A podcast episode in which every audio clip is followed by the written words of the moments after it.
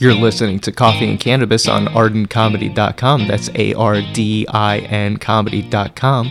On today's episode, we have Tomer of To Whom It May and Grassfed LA. He'll introduce himself in a second, right after a word from our sponsors. This episode of Coffee and Cannabis brought to you by Kind Courier. Kind Courier is a medical adult use marijuana delivery company serving San Francisco, Marin County, San Mateo, and Alameda. Kind Courier delivers from 9 a.m. to 8 p.m., Monday through Saturday, and Sunday noon to 5. For more information on Kind Courier's products and services, find them online at kindcourier.com. And now, Kind Courier is happy to announce Kind County Farms, a line of homegrown cannabis flowers, concentrates, and live resin. Exclusive to Kind Courier, this is some of the best bud you'll find in the Bay Area.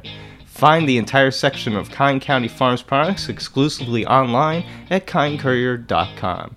Visit kindcourier.com today. Welcome back to Coffee and Cannabis. As I said, we have Tomer of To Whom It May and Grassfed LA today. Tomer, why don't you go ahead and introduce yourself and your companies to our audience? My name is Tomer Graciani, and I'm a partner at Grassfed. It's a cannabis event production company. I've been in the uh, based in LA. I've been in the cannabis industry for a little bit over three years and working with Grassfed for the last year. So, Tomer, you say you've been in the cannabis space for about three years. What got you into the cannabis space in the first place? I kind of decided after I had a little bit of a, a back injury, uh, a bulging disc that was, uh, I think, caused by years of sitting in front of a computer all day long. I decided that I wanted to transition from that. And it was a combination of things. Also, Colorado just legalized. I decided to combine my passion for cannabis and for um, cooking and trying to get more of the health conscious sweets area and decided to launch a chocolate edibles brand called To Whom It May. Is uh, yeah, and that was my kind of first entry into the cannabis world, and that led me to partner up with Grassfed on on events because I saw synergy between the luxury edible side and it was kind of like a mismatch between most of the cannabis events where people were, you know, where companies were suggesting that I would sponsor and showcase the products there. But both the type of the event and the crowds that were coming were not the type of people that would appreciate a handcrafted luxury product. I'd mm. say the majority of them just were looking for you know products that would just get them high and not looking so much for the experience but more for the effects and it was just kind of a, a natural combination to, to try and do it with more, you know, go, to more sophisticated events. Or at the beginning, also Grassfed were doing uh, infused dinners, and it seemed like a, a perfect opportunity to combine both both worlds. So Grassfed became your way of reaching that upscale cannabis consumer. Can you talk a little bit more about Grassfed's genesis and its philosophy? Yeah, well, Grassfed is the brainchild of uh, the founder and my partner Dan Braunstein. He's also uh, Israeli. We met over here through an introduction, uh, and his vision was to create, um, to combine both mindful consumption of cannabis through vape, vaping, vaporizers for flower and concentrate, um, and combining it with music and some sort of a social setting, whether it's uh, a dinner or other standing socials, but incorporating cannabis as kind of uh, an enhancer to the evening, but mm-hmm. not as the main attraction and not as something that you would use to disconnect, but rather uh, to enhance the experience and to stay active and engaged. Uh, so we keep all the edibles to five milligrams or, or less, especially if there's a wide selection of them. That was the the goal, let's say, of, of Grassfed, and um, to create these these events and to show that cannabis can be used in a similar way that you would wine.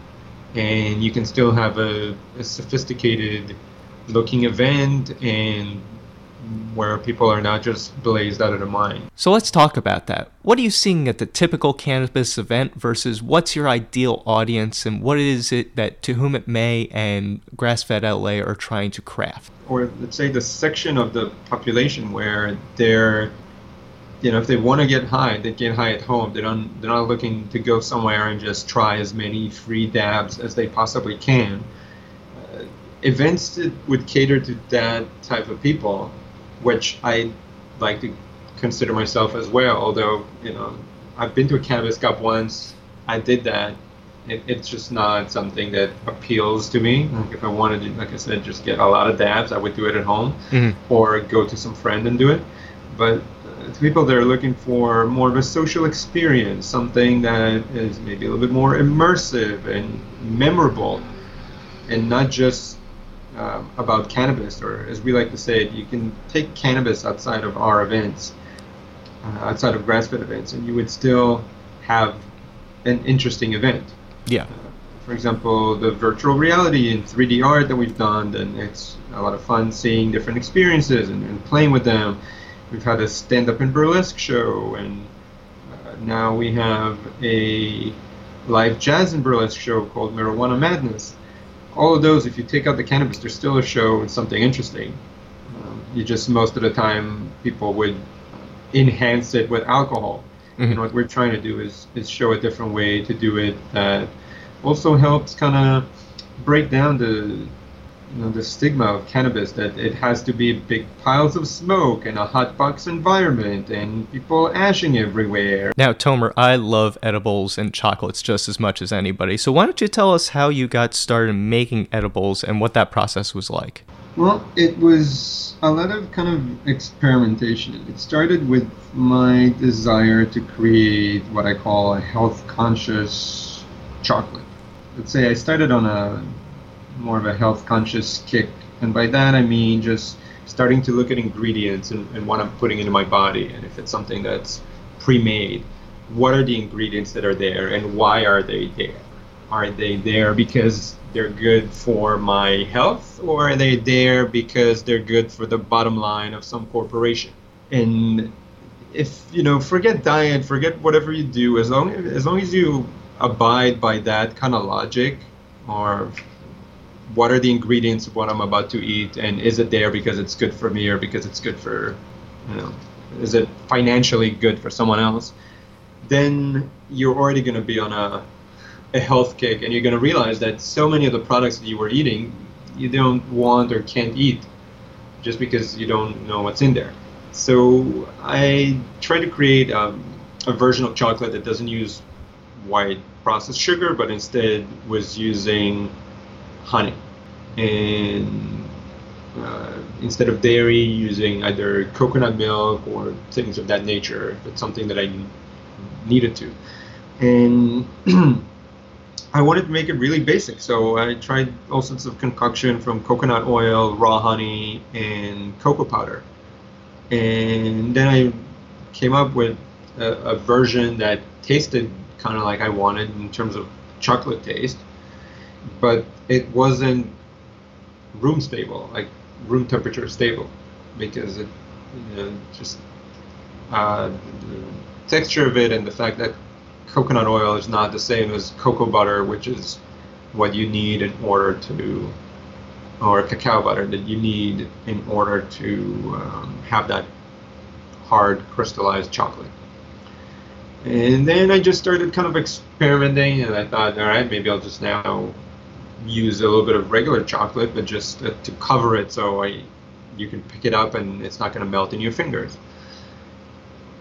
And that was kind of uh, the start of the evolution. Then I played around when I had a friend that worked at the chocolate uh, factory, so I kind of went there once, saw, asked a few questions, realized how bonbons work, and just started experimenting with the different fillings and um, how much oil, how strong I can make, and how uh, condensed, concentrated the oil that I'm making will be, and um, how it behaves when you put that, you know, whatever your original recipe was and how it differs if you're adding cannabis to it. And yeah, that's kind of how it started. And then there was just a lot of experimentation, a lot of me making different flavors and making chocolates and just having them sit on my living room table just uh, to age. I used to call that the graveyard. There were about 200 chocolates at any given time on the table, and then friends would come over and ask if they could pick something off of the graveyard. Just seeing again how some of them were not even medicated, just had oil inside, seeing like how much oil I can do, and mm-hmm. yeah, there's a lot of a lot of experimentation. So it seems like a silly question, but how are people liking the edibles? Well, people really like it, but the the people that really like it don't necessarily go and, and visit dispensaries as much. Mm-hmm. Uh, you know, the type of people that really appreciate it and want it, or, you know, would, would purchase it there, but I find that they're not, you know, again, this is all pre legalization, Prop 64, and uh, pre recreational sales. Mm-hmm. But it was people were looking more for the higher dose and thinking in terms of dollar per milligram. And the type of people that really appreciate the the design and the experience of the thought and the fact that everything is hand processed and um, those type of people are not at least the majority of them were not going to dispensaries or at least not over here and not in, in a place where the demand would be that high uh, it's more private, either private events that we get, um, you know, the occasional wedding. People love that. We just had a really nice private event with Grassfed. Uh, it was a a private party at a fancy West Hollywood hotel, and they had almost 500 chocolates there. Guests were loving them, taking them home, and it's something that you know you I see people save. Uh, I mean, I sometimes see people, someone that was I saw in an event like two years ago, and they're like, "Oh my god, I love! I still have that box mm. because it's uh, the design of it is is really so well thought and, and created in a in a beautiful way. It's just reaching the type of people that would appreciate it. Well, Tomer, it sounds like you found an audience for To Whom It May chocolates through Grassfed LA. I want to thank you for being on today. If any of my audience would like to find out more about Tomer and his businesses, you can find them online at grassfedla. That's grassfed.la. And to whom it may chocolates.com. That's to whom it may chocolates.com. Well, thanks again, Tomer, and thanks for tuning in. Remember to subscribe to Coffee and Cannabis and find out more on Ardin, A R D I N, comedy.com. That's ardincomedy.com. We'll see you next time.